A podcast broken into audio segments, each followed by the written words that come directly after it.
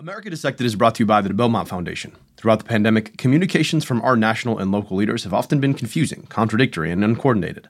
The De Beaumont Foundation has published a book with practical tools to improve health communication through framing, messaging, and storytelling, the first book on this topic in the COVID-19 era. It's called Talking Health, A New Way to Communicate About Public Health. I've spent the entire pandemic and most of my career talking about public health, and this book, well, it's been a godsend, helped me to clarify and formalize a lot of the things that I've learned on the fly. I really hope that you'll check it out. Learn about it and get your copy at TalkingHealthBook.org.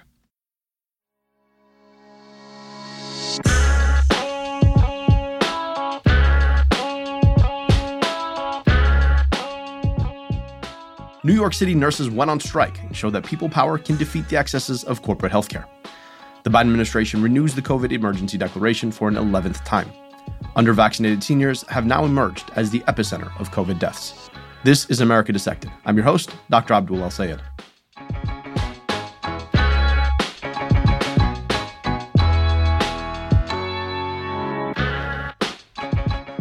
Yesterday was Dr. Martin Luther King Day.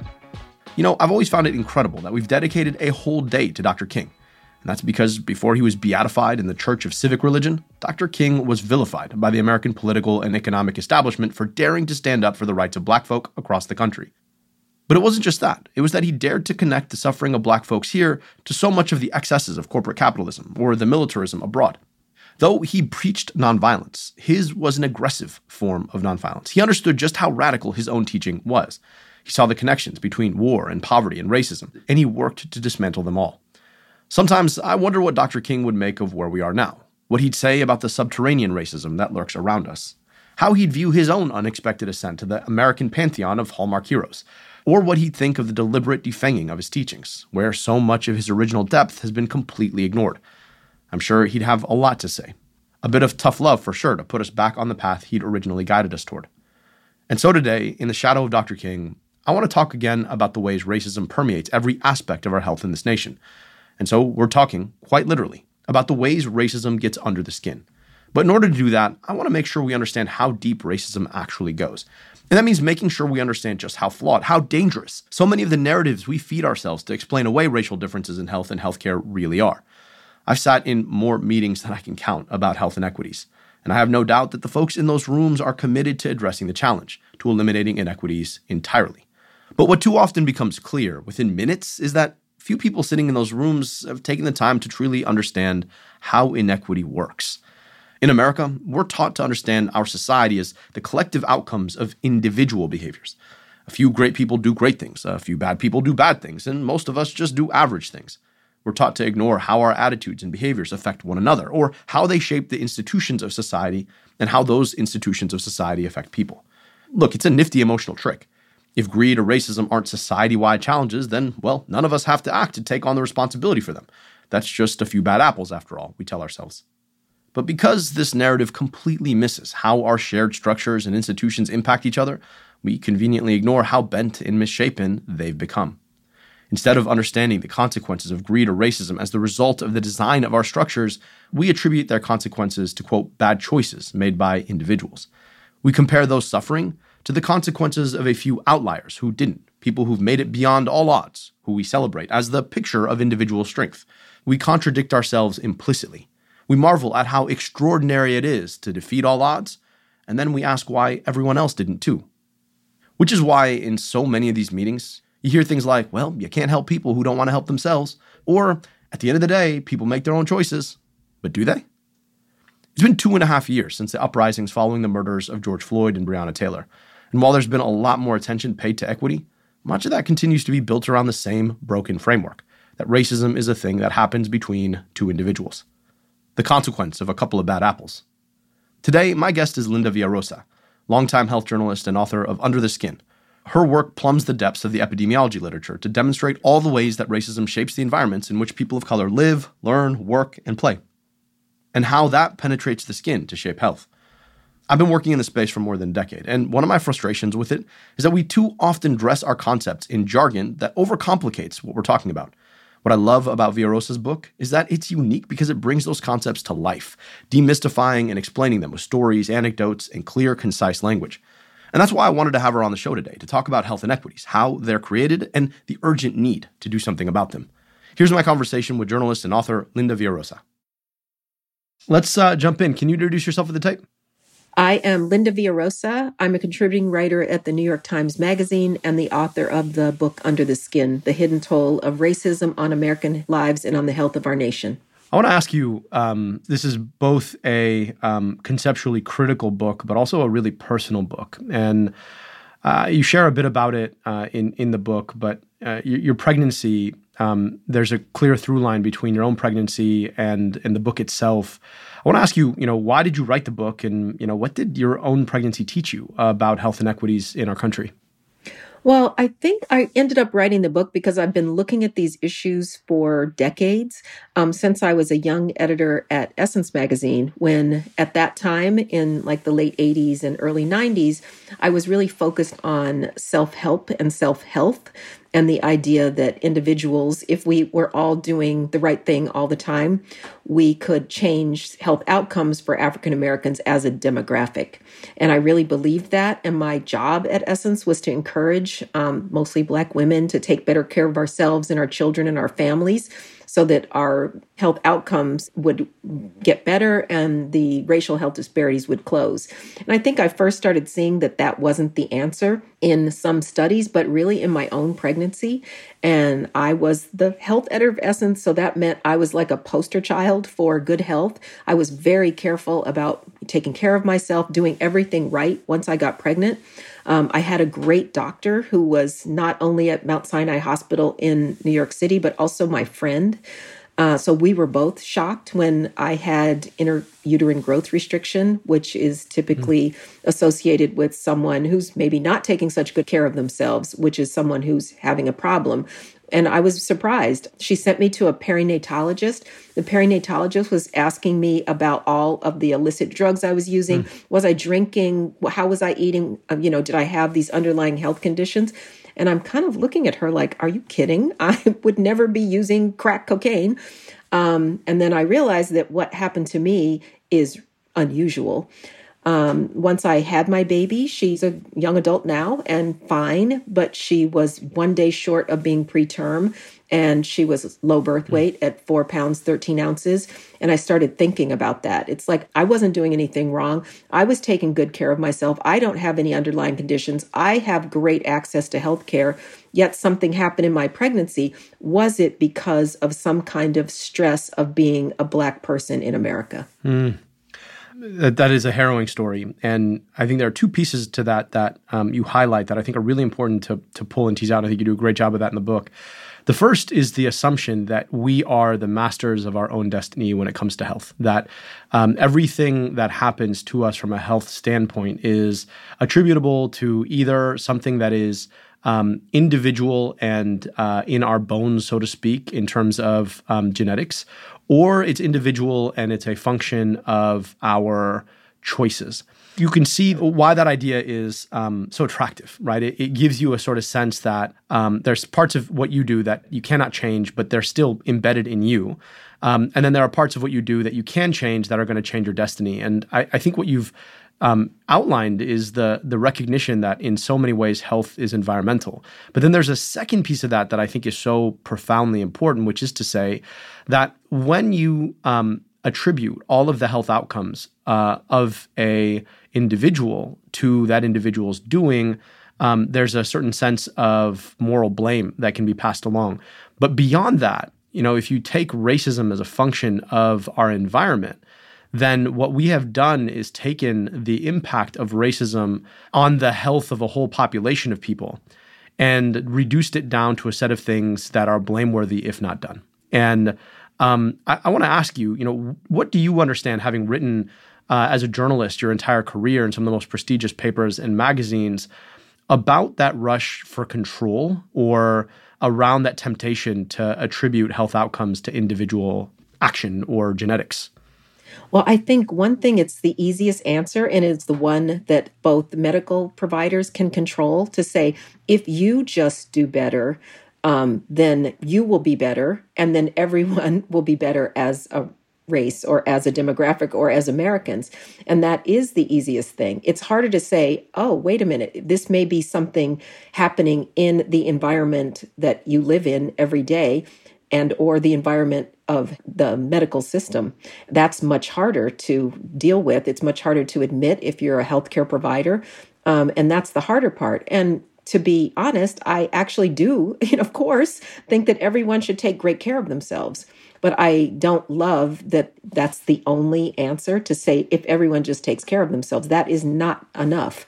And that's where, and I think we've overcorrected in that area to say, you know, you go to whatever, American Health Association, it's all the tips of how people should take care of themselves, and less is an interrogation of how is a kind of toxic stress in American society, you know, contributing to high levels of high blood pressure, especially among people who are most marginalized.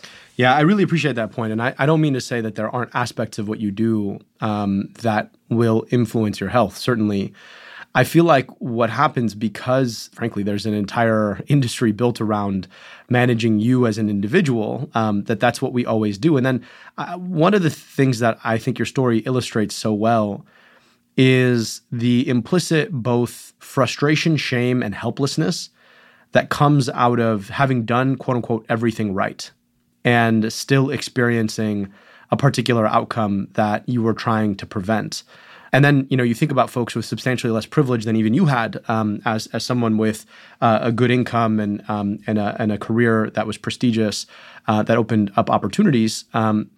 You can imagine then the sort of collective consequence of that. And I think you write so beautifully about it. Can you talk a little bit about that sort of implicit frustration and the shame that is sort of put upon a group of people when we fail to acknowledge that collective ether in which all of us swim?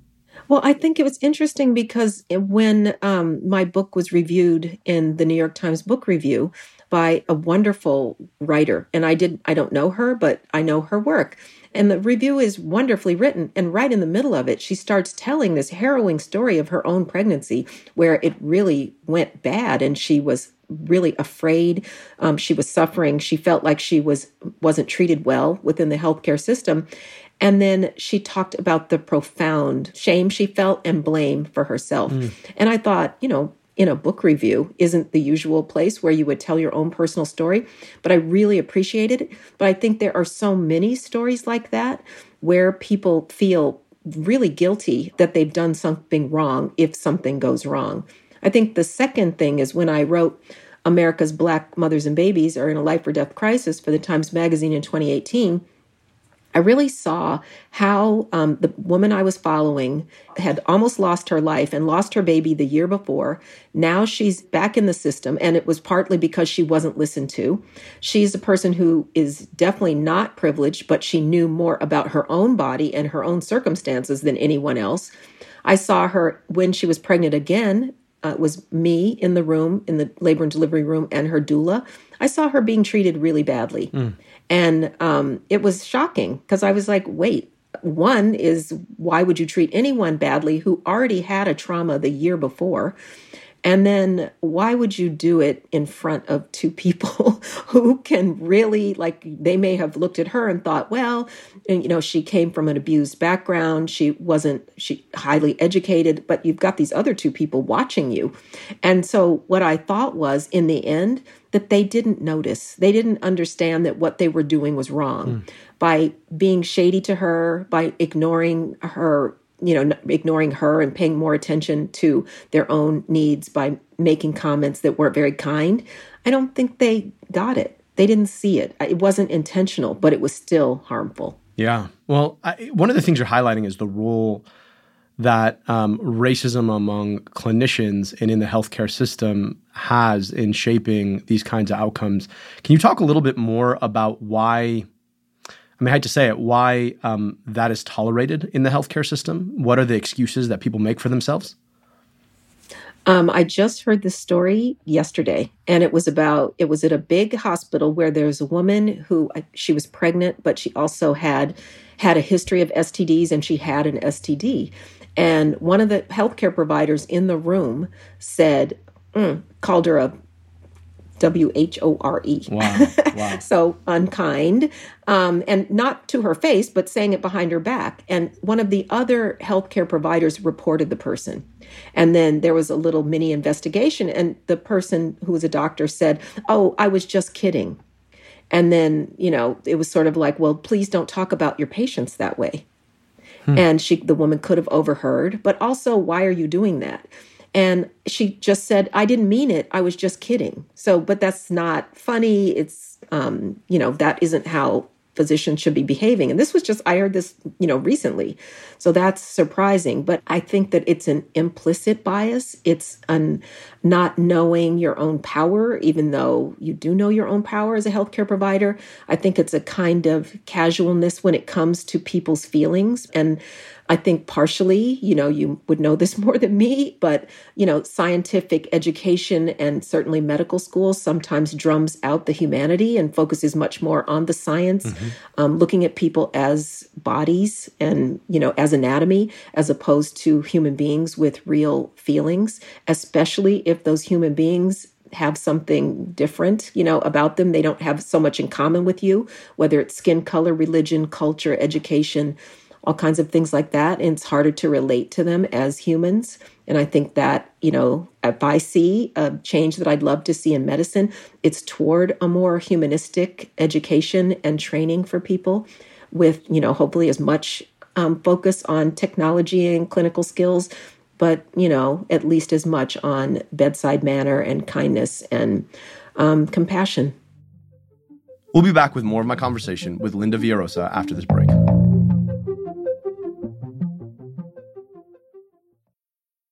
Support for this podcast comes from Marguerite Casey Foundation. Marguerite Casey Foundation imagines a world where all communities are represented in our economy and democracy. The foundation is proud to announce the newest Freedom Scholars. The MCF Freedom Scholars compile research that provides critical insight on how we can radically improve our democracy, economy, and society. 2022 recipients include renowned philosopher and Georgetown professor Olufemi Otaiwo, founding director of the Smart Cities Research Lab at Trinity College DeVarian L. Baldwin, and prison abolitionist, professor, and author Sarah Haley.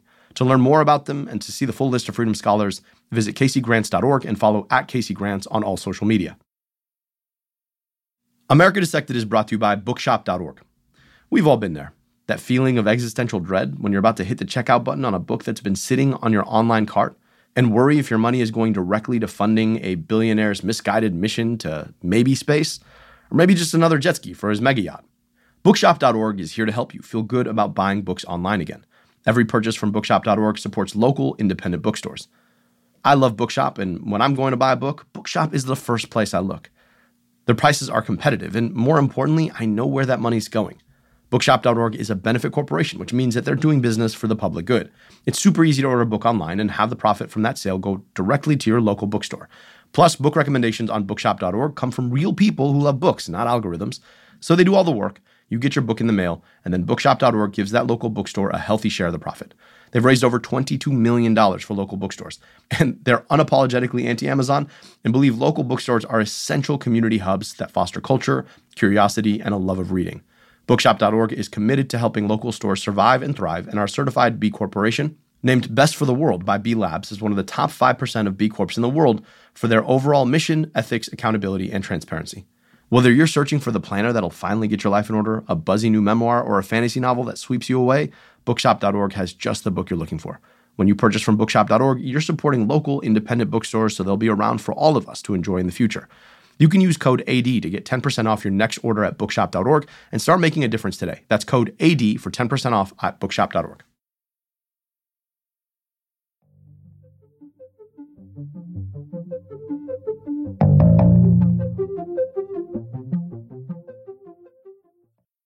You know, one of the things that I saw a lot in my training, it's a big reason I don't practice clinically, is that there was a gatekeeping that happened at the institutional and structural level against patients who needed care the most. And you could tell that this directly offended people's baseline morality, the reason that many of them got into medicine, but they felt powerless to do or say anything about it. And so what happens is they, in effect, imbibe this, and you get, you know, what a lot of folks are calling moral injury. And the way that that shows up is in language and in behavior that almost exists to justify something that you already know is wrong. Mm. And I saw it, day in and day out clinically while I was training, where people would use this language, language like what you shared, to basically excuse themselves from having to do their best work because, largely either they were completely overworked and understaffed for the kinds of institutions that showed care for marginalized folks, or because they knew that the problems were a lot bigger than the solutions that they could offer. And it demonstrated a sort of, a space where people sort of revert to their worst selves in their worst circumstances. And so you sort of see the way that the marginalization of a set of people as a function of the color of their skin and their circumstances then starts moving people who got into the work to try and do the right thing into positions where they're actually almost agents of exactly what it is they said they wanted to solve. Yeah. And I think that's what we mean by systemic or institutional change, and that the way our healthcare system is set up, beginning with training and education, as into practice and sort of in larger systems, especially, is not good, and there needs to be a bigger look at it. I think we can have kind of Band-Aid solutions to some of these issues. We can have the opposite kind of gatekeeping that you're seeing. I was sitting in on this group. I say their name a lot because I love them. It's the Institute for Healing and Justice in Medicine. Mm. It's a group of medical students who are at UCSF, UC, California, San Francisco for medical school. They're getting a joint degree, an MPH at Berkeley. And they started this group in 2000 of medical students who wanted to do things differently. And their first thing is abolishing race in medical practice and training. Mm-hmm. So I sat in on this group of them, and they were brainstorming how to push back. So when they're in settings where they don't agree with what's happening, whether it's in the classroom or it's in some of their early clinical practice, how do they push back? Because as students, they're basically lack the power. And I was super excited to see different kinds of ways of pushing back. One person was like, something happened. They were talking about the EGFR, and they were still using this race correction for kidney function, teaching it. So she went to the Title IX office right there, and she got that changed at her college. Mm-hmm. Then somebody else was asked the professor, could we have coffee and talk about some of these issues? And it was a softer way. And I love that they were brainstorming with each other, because when you're in that position, you are in medical school, plus you're trying to make a difference in the future of the whole, profession. It's hard. Yeah. And you do need strategies, and you need strategies from your peers. Yeah, I really appreciate that. And I want to ask you to explain a bit more about EGFR, but just to square the circle, one of the things that when I was in medical school, I had a pretty early interest in healthcare policy. And one of the things that I always found really frustrating was that we individualized a lot of the circumstances that we were in to things that that doctors or professors were doing, and in some respects, it took off the hook the bigger, broader structure of how we even value bodies in America. Right? If you want to have healthcare in this country, you have to have health insurance, and for the lowest income people in America, there is a program called Medicaid, which is differentially funded across states. And if you look across the country, something like 60 to 65% of Black children are insured via Medicaid, or the children's version, which is called CHIP. And then about 30 to 35% of white children are. But the thing about it is that not every doctor actually has to take Medicaid, because Medicaid reimbursement is so much lower than private reimbursement. And so if you actually look at the amount of money that is reimbursed to treat the average Black child, it's about 85% as much as we pay to treat the average white child. We are literally saying that the value for the exact same healthcare indexes on the color of the skin, of the body, of the child that we are caring for. And the hard part is that until we decide that the value for caring for a Black human being in our society is the same as the value for caring for a white human being, everything that follows is a function of the economic incentives that we've created. And there are heroic people who act against those incentives, but the majority of people, you know, we pretty well know are going to act in favor of their incentives. And so a lot of these folks say, you know what, like, well, given the fact that because of structural racism, Black folk are on average substantially less likely to be insured and poorer than white people, you know what, I'm just not going to take Medicaid patients, right? It's not about race. It's just, I'm not going to take Medicaid patients because, well, you know, I'm trying to keep my practice open, trying to make some money. And the implications of that are that they just are less likely to welcome Black patients into their clinics.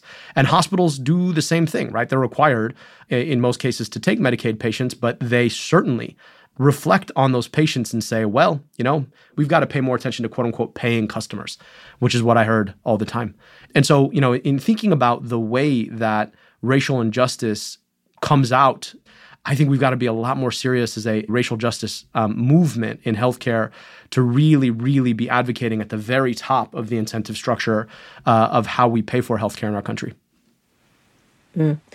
You know, what's interesting is I was at a conference and it was about Physicians for National Healthcare. Okay. Mm. So it was really fun because I was speaking to this, you know, the choir, mm-hmm. but I didn't come to talk about that. So I had to start with, I agree with everything that you agree with. Okay. Obviously, the main issue in our country is that our medical system is built on capitalism and it isn't fair, and healthcare should be a human right. And that goes without saying. And I started with that because I think they thought that it was my lecture was going to be about that. And I was like, but even if we had access for everyone, we would still have racial health disparities. Right. And it was interesting because everybody was like, okay, all right, come on, you got to show us what's going on because this is our whole mission. And I said, I have that as the first thing. That's the given. But after that, still so much damage to our health comes outside of the healthcare system. It happens in our communities, you know, in the so-called social determinants of health. And by the way, I think I'm going to have this new mission to get a new term instead of social determinants of health, which no one really knows, like, why is it called that? That's so wonkaholic, terrible word for the environment. And then also it happens because of a toxic stress that comes from just having to cope with the daily insults of being a marginalized person in our country. So that's you're coming in with two strikes.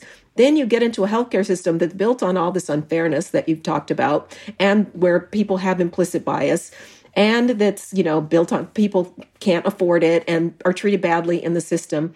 And it's kind of like, okay, there's a lot going on. So they were like, everybody's head was exploding at this conference. And I was like, well, I think the solution is like that movie that came out last year, Everything, Everywhere, Everyone, All at Once.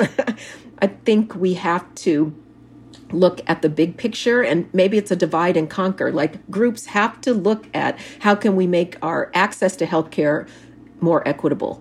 Then we have to look at how can we build wealth and, you know, in communities so that they aren't lacking the, you know, social determinants of health. And then how can we, you know, fight racism in our current society, especially when, you know, we can't even get our Congress working right because of polarization. So I think that there's a lot to say. But you know, my job as a journalist is to just make sure that everyone understands what the real problems are. Yeah. Because if you don't understand the problems, your solutions are never going to be right. I really appreciate that point. And I think the point I'm trying to make about universal healthcare, and I know you agree with me, is that if you want to do something about racism in healthcare, then you have to do something about who gets let in the first place. But if you want to do something about racism and its impact on health, you have to appreciate that actually people spend most of their lives outside of our healthcare system. And, you know, it's almost like saying, you know, the reason people are getting wet is because they don't have umbrellas. Well, no, the reason people are getting wet is because it's raining. That's right. And the fact that people don't have umbrellas, that's also an issue, right? But the distribution of umbrellas is just a part of the issue. The bigger part of the issue is it's raining outside, and that rain is systematically hitting a group of people, and it's like invisible to everyone else. And that's what racism is. It's this thing that exists in the ether that's put out there. It doesn't just exist in the ether. It's put out there in the ether. And it systematically affects groups of people as a function of their race and at times their ethnicity. And I think that is the key point that I appreciate you making. I am very close with my friends and colleagues at PNHP, the Physicians for National Healthcare Program. And I've made similar points because most of my work is not in healthcare. It's in public health for that exact reason, is that y'all, like, if we are serious about addressing inequities, we actually have to be more concerned with where people spend 99% of their time, which is in the communities where they live and they learn and they work and they play, rather than in our clinics and hospitals, as if we are like playing God and we are the ones who single-handedly control people's health status. And that's just not the way it works. You did mention EGFR, which is just such a profound example of racism, institutional and structural racism in the House of Medicine. Can you talk about what that is and where it's been headed? EGFR is a test to measure kidney function. And because it has a race correction on it that assumes that Black people actually have slightly better kidney function, and it's like weird, the roots of it may be in enslavement that made this assumption that Black people have more muscle mass, and it has to do with creatinine. You can probably explain it better than I can, but it's a false measurement that depends on race. And I was trying to explain this to someone who was like, basically, I don't believe you. So I had a kidney function test about 8 months ago. So I brought it out, I held it up, and it said, if you are Black, this is your measurement. If you are white, this is your measurement. And my Black was circled. And I was like, what about the rest of me? I am like really tiny and thin, and I don't have a lot of muscle mass. So it makes zero sense. But because of this race correction, it means that Black people who have more kidney disease as a demographic in America may be being left off of transplant lists, maybe moved down in the order. And, it's not right, but there is a movement to get rid of this. And there's been movement in the last probably 2 years more than there had been previously. And the Institute for Healing and Justice in Medicine, if you go to their website, they have the students made a very good white paper about this issue. Yeah, you did a great job explaining it. So, GFR stands for glomerular filtration rate.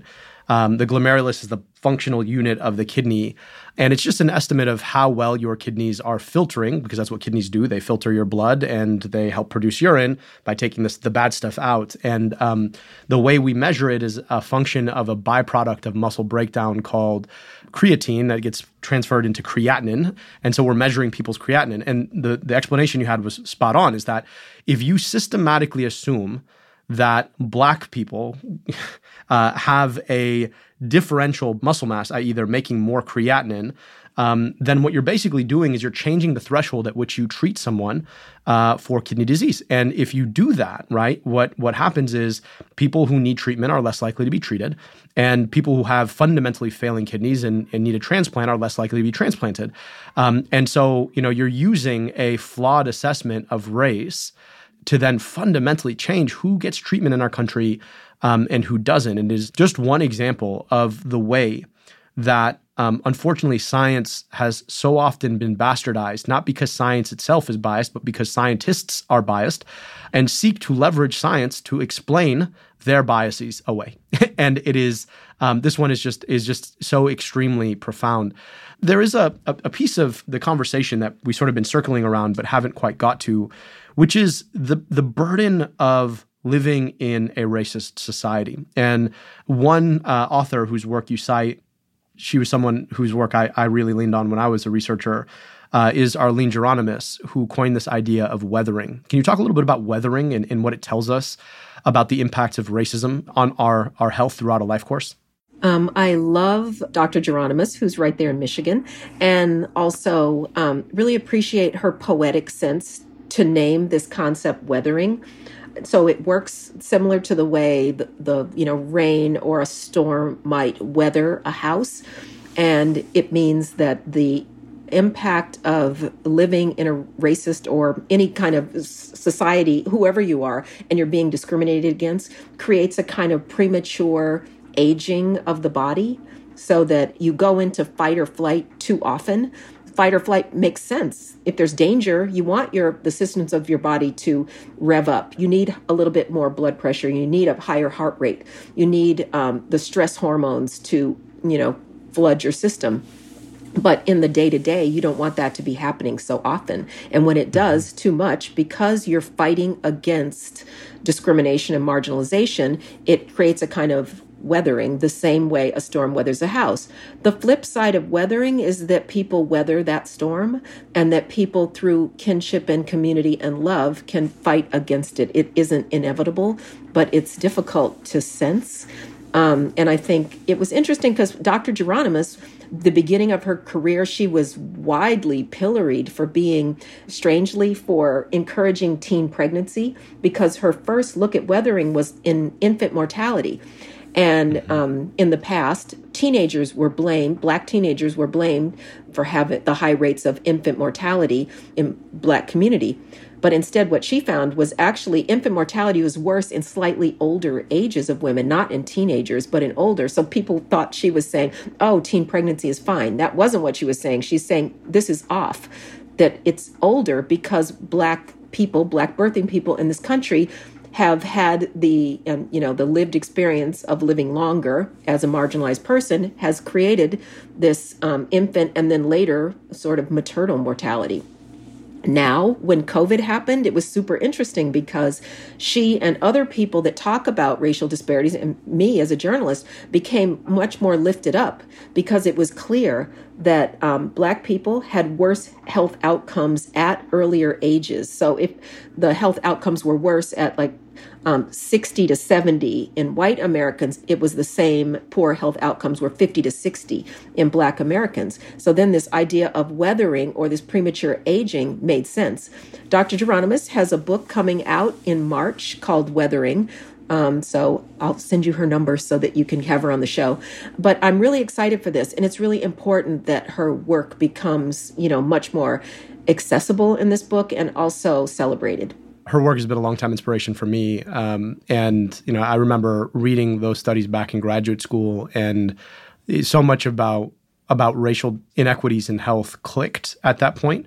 About the role of a consistently more hostile environment on you.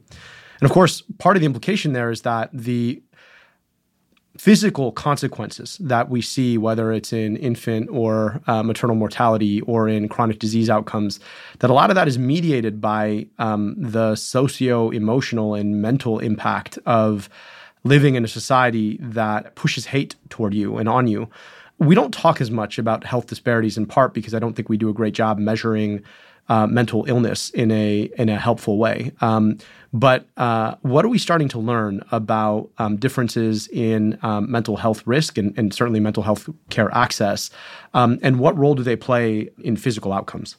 I think weathering really helps, and the concepts, because she talks about the daily insults that African Americans and other marginalized groups have to deal with. And I think that when you think about mental health and Black people, it's quite complex.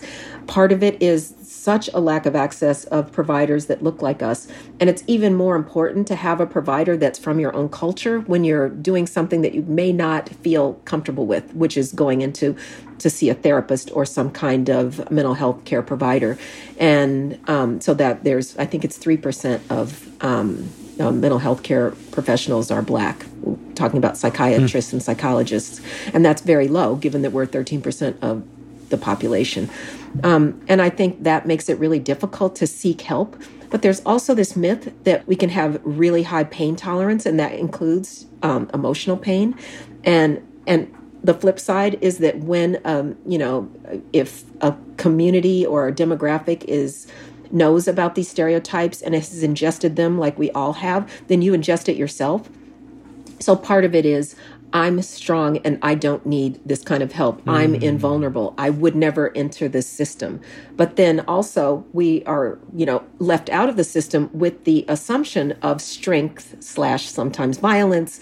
And I was thinking about it because I was looking at Black suicide statistics and young people and suicide. Those statistics have ticked up, and they've been ticking up, but they've been a little bit under the radar. I looked closely at them and I saw that most young Black people who make a suicide attempt that involves hospitalization or even the ER have never been evaluated for mental health problems. And that is, you know, like most have never. And that's not true with young white people.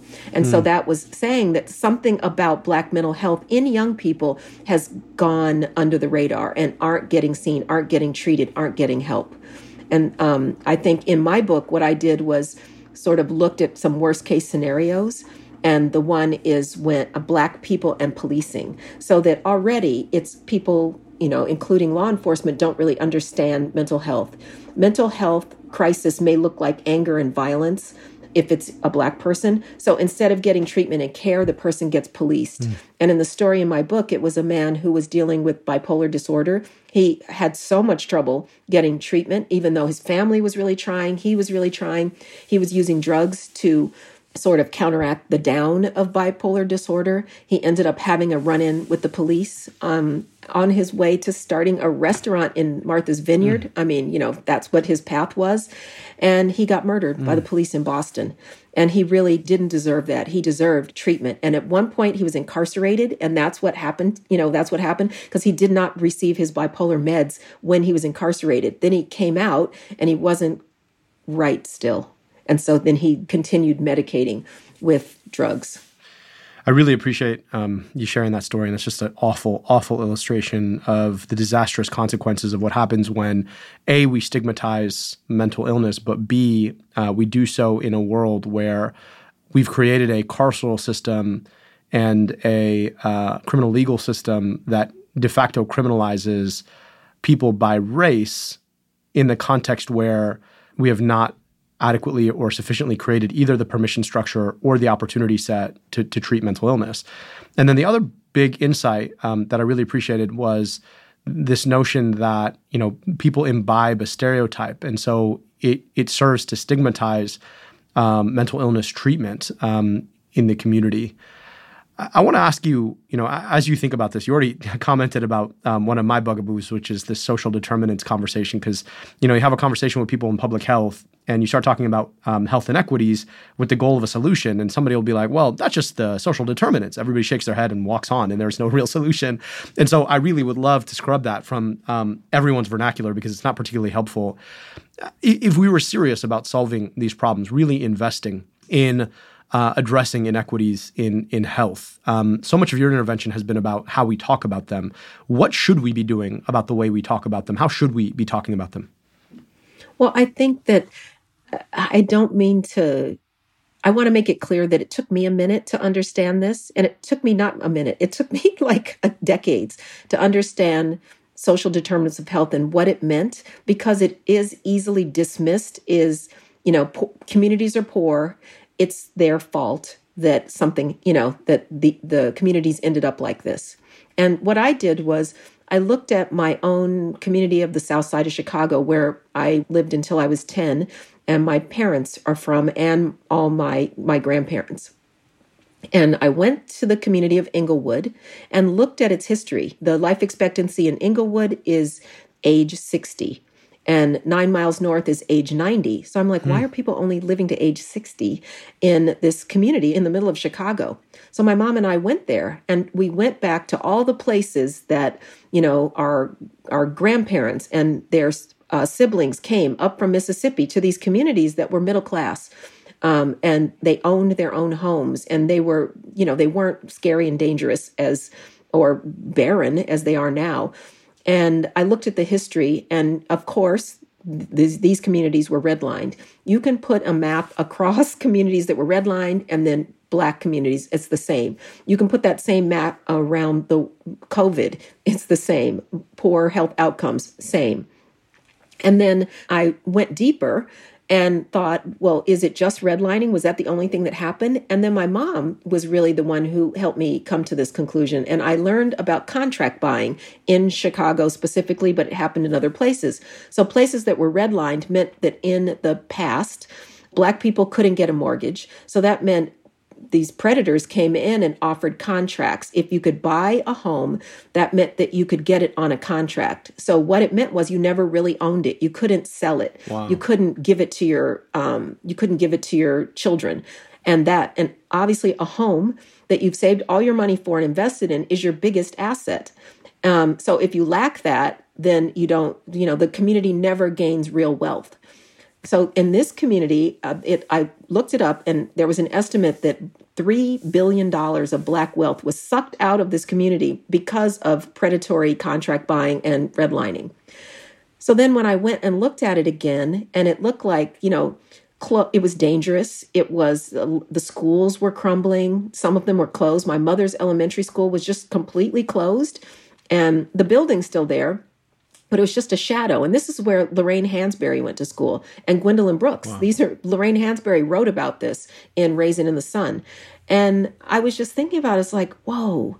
And I called my friend, Eric Whitaker, who used to be the commissioner of health for the state of Illinois. I went to graduate school with him, and he grew up around the corner from where my grandparents lived. I said, what happened here? And he said what he did was he felt so bad about what was going on in this community in Chicago that he's a physician, that he started a Black men's clinic in the Woodlawn section. And he was, I mean, I remember, I was like, what happened to that clinic? That was so cool that you did it. And he got all of his Black male physician friends to volunteer. He said, oh, we closed that. And I said, what happened? And he said, it just wasn't being used. And what he came to the conclusion that we don't need healthcare facilities in a community that is devastated. What we need is wealth building. And he switched his whole focus. Even though he's a doctor, he's working on this other way of fixing up the community, of building the community, because it really it lacks everything, including safety, which is housing and education and jobs and clean air and water and everything. And I love that, you know, that this, even a physician could figure out throwing healthcare at a problem that is so vast isn't going to make a difference. But also looking at, you know, I'm patting myself on the back for looking at that history to say, let me make sure I'm understanding what happened here and making sure that I explain it correctly. Yeah, I really appreciate that. And, you know, I asked you, how do we talk about it? And you answered, how do we do something about it? And I think that broader point, right, the idea of the social determinants was the recognition that if we're serious about addressing health, we have to be serious about all of the antecedents of health in a serious way. And I think what happens is so many of us who are concerned about the health outcomes downstream of poverty, lost income, and wealth, we look upstream and say, well, what we do is health, so I guess we just have to throw our hands in the air and, you know, that we got to solve poverty. And the problem with it is that there are actually real solutions to poverty. You can't just say, well, you know, what are you going to solve poverty? Yes, we should solve poverty. That's exactly what we should do, in fact. And we have to address, in particular, all of the mechanisms by which race predicts the pulling of wealth and resources away from folks. And that is exactly what you're talking about in the way that you sort of end your book. And I just really appreciate you coming through to talk about your book, about how to understand racial disparities and inequities, and really what we can do about them if we think comprehensively about the challenge. Our guest today is Linda Villarosa. She is a journalist and author of the new book, Under the Skin. I really hope that you all check it out. Linda, thank you so much for taking the time. Thank you. It's been really interesting and fun talking to you. As usual, here's what I'm watching right now. Over 7,000 nurses in New York City went on strike at two major health systems in the city. Beyond pay raises, the nurses struck over safe staffing conditions. See, for decades, hospitals have been trying to squeeze nurses, skimping on their salaries and requiring more of them in return. That's pushed more and more nurses out of hospitals into places like urgent care centers or outpatient surgical centers. But that squeeze, well, it hit a breaking point during the pandemic, when staffing conditions were exacerbated by the inherent risk of providing hospital care in a pandemic and absence due to illness. During 2021 alone, it's estimated that 100,000 nurses left the profession, and that's made that work that much harder on the ones who stayed. And yet hospitals haven't relented, trying to press more and more out of fewer and fewer nurses. That's left many nurses working in understaffed settings under arrangements that make mandatory overtime a regular occurrence. At first blush, this might seem like any other labor issue, but remember what hospital nurses do. They care for people in their most acute times of need. These are the folks we rely on to administer medications, to flip patients over so they don't develop bed sores, to make sure that our surgeries are safe and sterile. The nurses at Montefiore and Mount Sinai medical centers had enough, so they went to the streets. They were able to negotiate a 19% pay raise, but more importantly, a commitment to safe staffing levels. It's a huge win for nurses around the country and for their patients, and I'd expect other locals to follow suit. Watch this space. This week, the Biden administration reauthorized the pandemic emergency declaration for COVID-19. Remember, nearly 4,000 people died of COVID last week. And by that metric alone, this remains a public health emergency. And yet it's been nearly 3 years now, meaning this is no longer emerging. It's been our situation now for nearly a third of a decade. But the emergency declaration is a tool that government has used to open doors and bring down resources to fight the pandemic. Things like enabling telehealth, requisitioning PPE, or buying vaccines and treatments on behalf of the American people. You might think that government should be able to do these things without an emergency declaration anyway. After all, it shouldn't require a state of emergency to be able to do basic things that government should do. But this tension, well, it highlights two critical things about the state of American government in the first place. First, we have a non-functional public health system that doesn't really allow us to do very basic things to protect the public's health unless there's a, quote, emergency. And second, we don't have universal health coverage that guarantees people access to necessary meds like vaccines and treatments for pandemic infectious diseases, unless, well, there's a state of emergency. And if you don't believe how important this is, take a listen to this. Americans getting their COVID shots in the future could be in for a surprise. Moderna says it could charge as much as $130 per dose for its vaccine. That is significantly more than it had been charging the government, who had been footing the bill. Right now, considering the pandemic state of emergency, Moderna sells vaccines to the federal government that contracts on all of our behalf. It's the reason why every COVID vaccine you've ever had has been free. But as soon as that ends, Moderna, which, by the way, started out as a government research project to use mRNA to create vaccines, will raise its prices to somewhere between $110 to $130 a shot as it starts selling its vaccines on the open market. That's right. You and I, who paid taxes to create Moderna and its vaccine in the first place, will now be required to pay over $100 a shot when it goes on the private market. And that's a problem because, well, the virus is still evolving, and so our vaccines will need to evolve with them. Well, that's assuming we take them.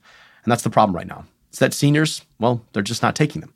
9 in 10 of those nearly 4,000 COVID deaths last week were among seniors over 65. And the majority of them, they're vaccinated. They're just under-vaccinated. They haven't had their most recent dose. And so their immunity is waned and isn't caught up to where the virus has evolved. And that leaves them vulnerable. So if you have a senior in your life, make sure they're not just vaccinated, but up to date on their vaccines. And of course, as always, a well-fitting N95 mask is a great tool to protect against transmission as well. That's it for today. On our way out, don't forget to rate and review. It really does go a long way. Look, rate and review, like just go to the app right now. Just boom, rate 5 stars. Abdul's great, love him. Great show, Crooked Media is awesome, blah, blah, blah. All right. Also, if you love the show and want to rep us, I hope you'll drop by the Crooked store for some America Dissected merch.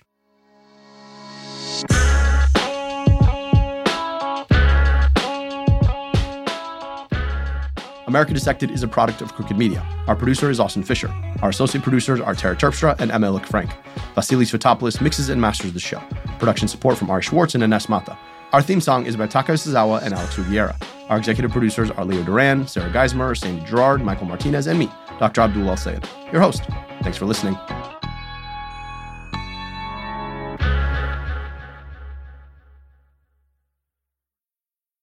This show is for general information and entertainment purposes only. It's not intended to provide specific healthcare or medical advice and should not be construed as providing specific healthcare or medical advice.